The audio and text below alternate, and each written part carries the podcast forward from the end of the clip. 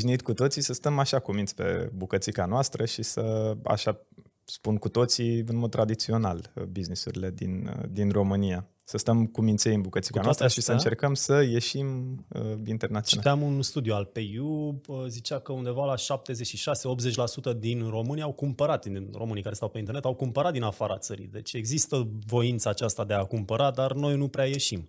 De ce sau? Exact. exact. Salutări și bine ați revenit la Complex Made Simple. Sunt același Alex Goaga cu care v-ați obișnuit și același Cristi Movilă. Salut Cristi, ce faci? Salut Alex, bine. De la Excelent în sus se răspunde. Astăzi o să abordăm o tematică care se pronunță destul de greu în română, deci o să zic cross-border selling, comerț transfrontalier. Uh, tu ai niște experiențe super interesante din ce mi-ai povestit înainte de emisiune. Aș vrea să începem cu o pildă din asta de arătare. Ce ai învățat din experiența ta în încercarea de a vinde în afara României? În încercarea asta de a ieși cumva din, din cutie. Dacă, Dacă România e o cutie, ok. Ne-am obișnuit cu toții să stăm așa cu minți pe bucățica noastră și să, așa spun cu toții în mod tradițional, businessurile din, din România să stăm cu minței în bucățica noastră și să încercăm să ieșim uh, internațional. Citeam un studiu al PIU, uh, zicea că undeva la 76-80% din România au cumpărat, din românii care stau pe internet, au cumpărat din afara țării. Deci există voința aceasta de a cumpăra, dar noi nu prea ieșim. De ce sau? Exact, exact, exact. Păi, cred că încă mai avem sechelele alea de care vorbeam noi pe la început, ale comunismului, ale modului în care uh, am fost crescuți, educați și așa mai departe. La spate. Revenind la experiențele uh, internaționale, să spunem, sau din, din uh, partea asta de vânzare internațională și de a ieși și a uh, deschide un business, un startup practic internațional, că oricât de mare ar fi business în România, în momentul în care ieși în altă piață, ești un startup. Mai puțin Amazon. Așa. Uh, aș încerca să povestesc ce trebuie să faci sau cum am structurat noi ieșirea, să zicem. Cum ne-am gândit că ar trebui să facem și cum ne-am gândit că ar trebui să ieșim. Ce s-a întâmplat a fost complet diferit. um, Dar există am zis... ceva de învățat și din asta. asta exact. Planificarea sună cam așa. Facem site-ul în limba respectivă, în limba cehă era, era discuția la momentul respectiv. Um, traducem tot, e mail tranzacționale și tot ce ține de experiența clientului. Da? Aducem câteva mii de comenzi, adică niște zeci de mii, poate chiar sute de mii de clienți pentru a, sau de vizitatori pentru a genera acele câteva mii de comenzi. Cum îi aducem? Principiu simplu de pe uh, reclamă plătită, uh-huh încerc, uh, prezență pe, poate chiar pe marketplace-uri din, din țara respectivă, comparatoare de prețuri și așa mai Ați departe. angajat oameni acolo, în Cehia, sau totul era operaționalizat în România? Ăsta era planul. Deci uh-huh. localizăm site-ul, doar îl traducem, aducem câteva comenzi, după ce aducem comenzile respective și clienții respectivi, ne calibrăm și vedem ce avem de făcut și atunci ne facem strategia de intrare pe piața respectivă. Ce s-a întâmplat a fost complet opusul a trebuit să deschidem site-ul fără să aducem aceste uh, comenzi de test după care să facem strategia.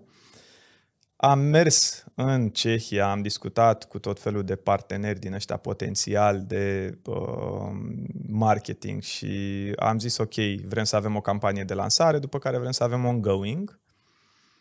Am făcut campanie de lansare, am zis ok, localizăm, deschidem, uite asta facem. Uh, ce s-a întâmplat a fost, ne, sărind peste prima parte, asta în care generam niște comenzi și îmi calibram efectiv sortimentul de produse, brandurile, prețul, serviciile, livrez uh, în ziua următoare prin DHL, nu livrez.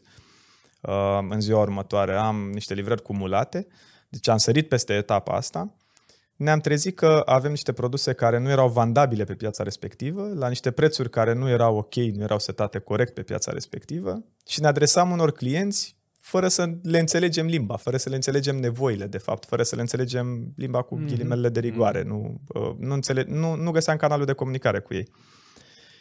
Doar pentru că am sărit peste etapa asta ne-a costat foarte mult să reparăm după, într-o perioadă destul de lungă, a trebuit să reparăm toate aceste lucruri pe care nu le-am făcut așa cum ar fi trebuit. Deci dacă ar fi să o iei de la zero acum și să intri în Cehia cu faimosul tău magazin de cămăși, cum ai proceda? Să luăm un exemplu concret.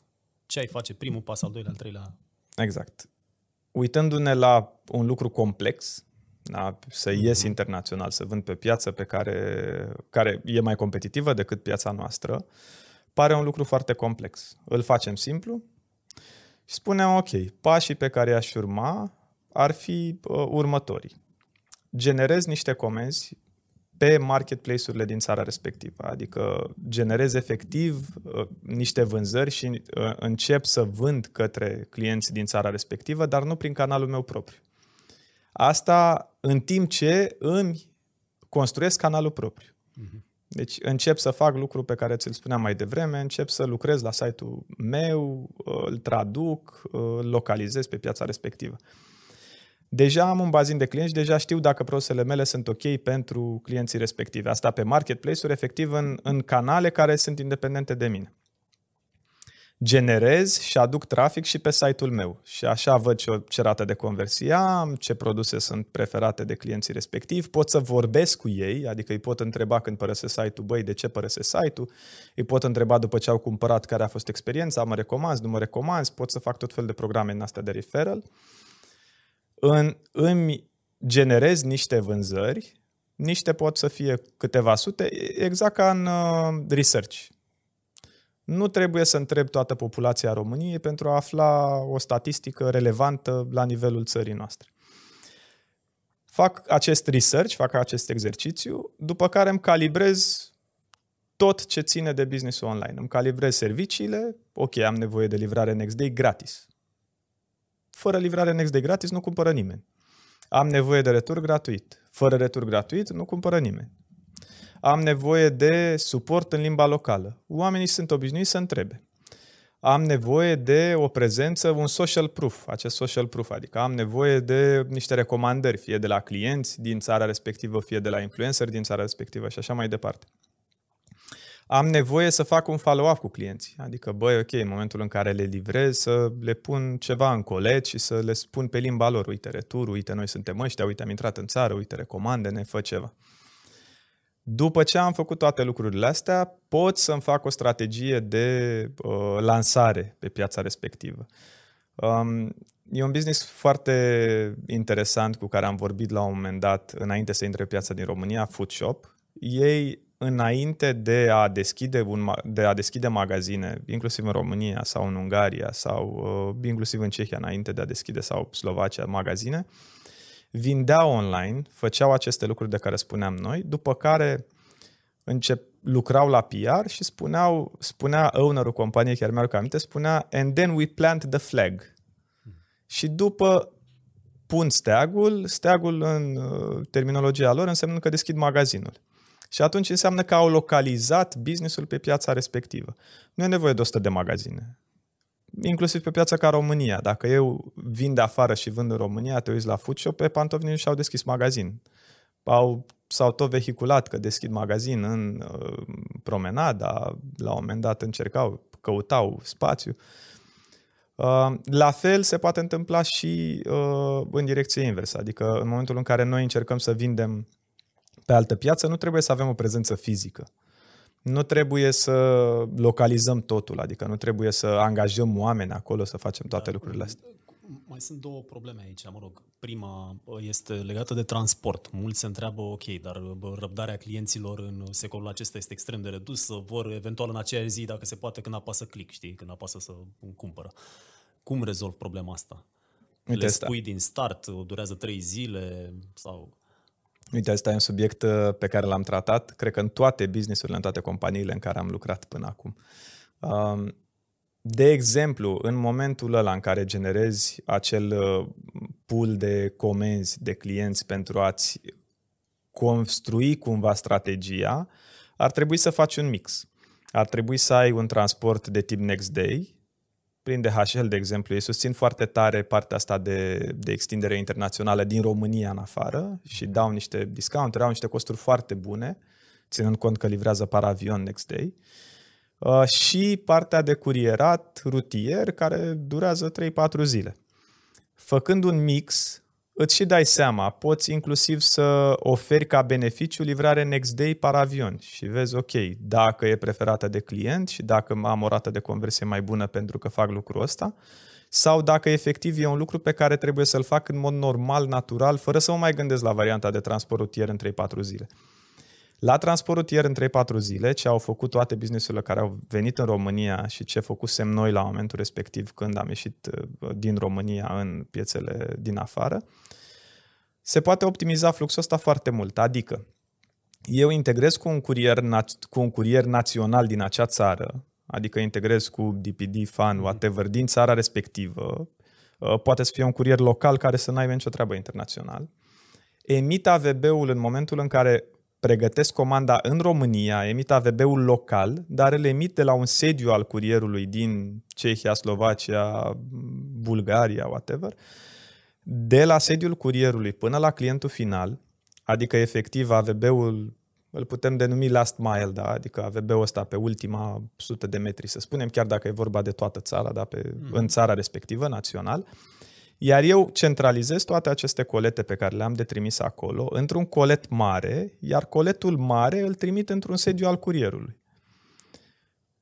La fel, nu e nimic complicat să integrezi uh, API-ul unui curier național, să emiți AVB-ul, îl emiți din România, din depozitul tău din România, lipești AVB-ul pe colet, împachetezi cutiuțele individual, după care le pui într-o cutie mare, ai expediat-o la curierul respectiv bineînțeles, trebuie să ai un agreement cu curierul respectiv să despacheteze, să uh, pună restul de colete și să cumva să-ți facă descentralizarea comenzii tale centralizată.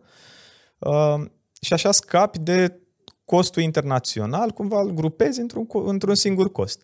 Mergând mai departe, ce au făcut firmele astea de care îți spuneam, care vând în România și care vând afară, nu mai trimit prin curier până la sediul uh, Uh, curierului național din țara respectivă, ci expediază prin flota proprie sau printr-un, nu știu, orice alt transportator.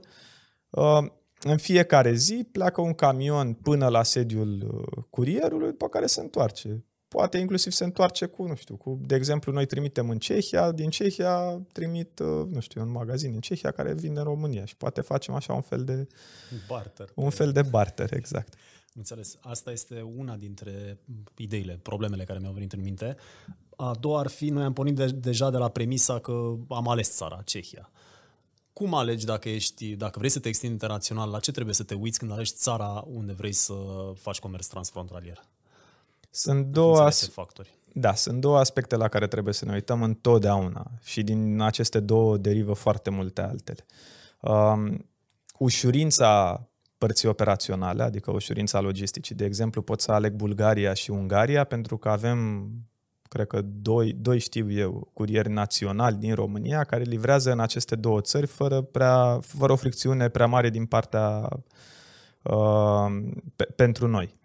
Care și sunt curierii aceștia? Cred adică că, util. Din, din câte ține minte, fan curier și DPD. Dar nu neapărat numai ei, deci exact. e okay să se uită lumea. Așa. Livrează efectiv, deci pot emite AVB-ul pentru Ungaria și pentru Bulgaria.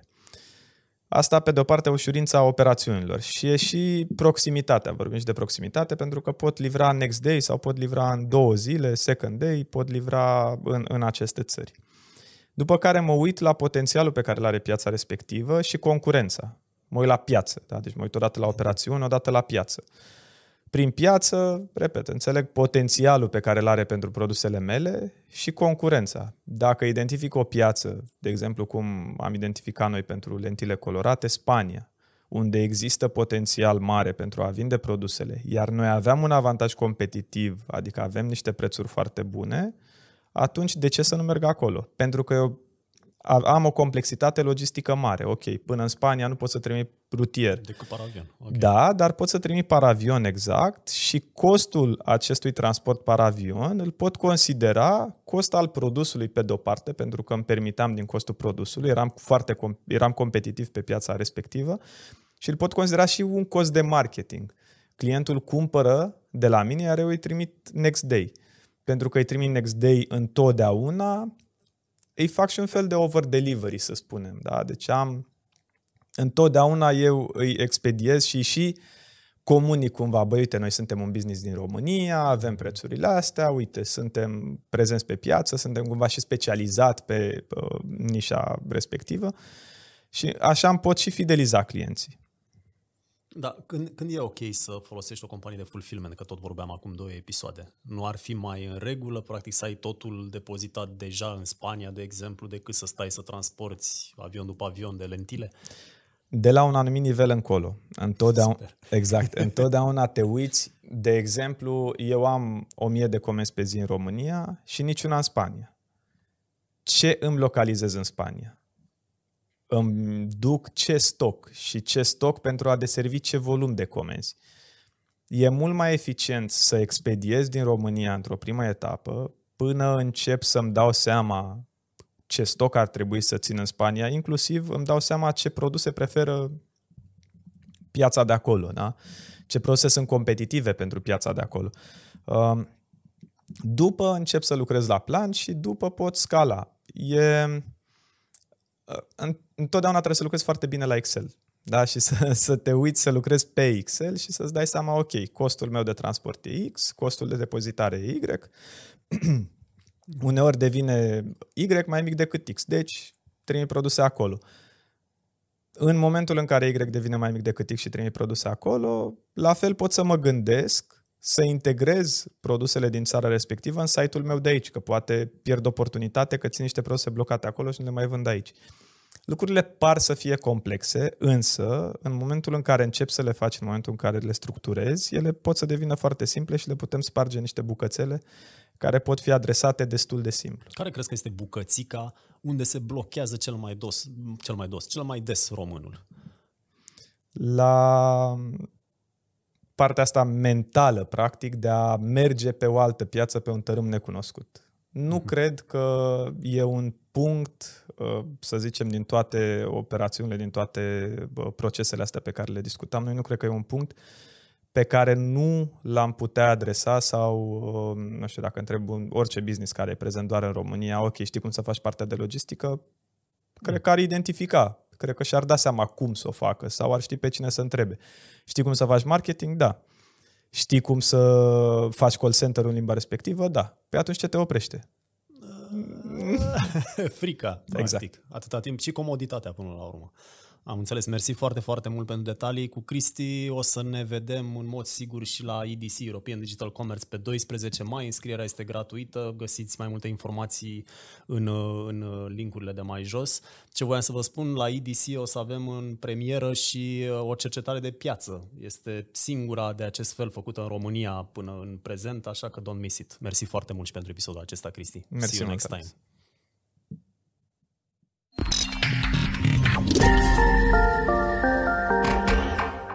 Astăzi discutăm despre un subiect uh, super apropiat de noi, cei din uh, comerț. Vorbim despre Customer Lifetime Value și Customer Value Optimization. La fel ca toate temele pe care le abordăm aici, nu e nimic super complicat. Îți dau un exemplu foarte concret. Exact. Um, cred că prin 2017 am făcut analiza asta, ne uitam pe uh, tot bazinul de clienți existenți în businessul respectiv. Am segmentat clienții ăștia foarte loiali, erau, nu știu, câteva, cred că erau 2000, 1500, 2000, care aveau o frecvență de cumpărare foarte mare. Valoarea unui client de genul ăsta era egală cu valoarea a 375 de clienți noi.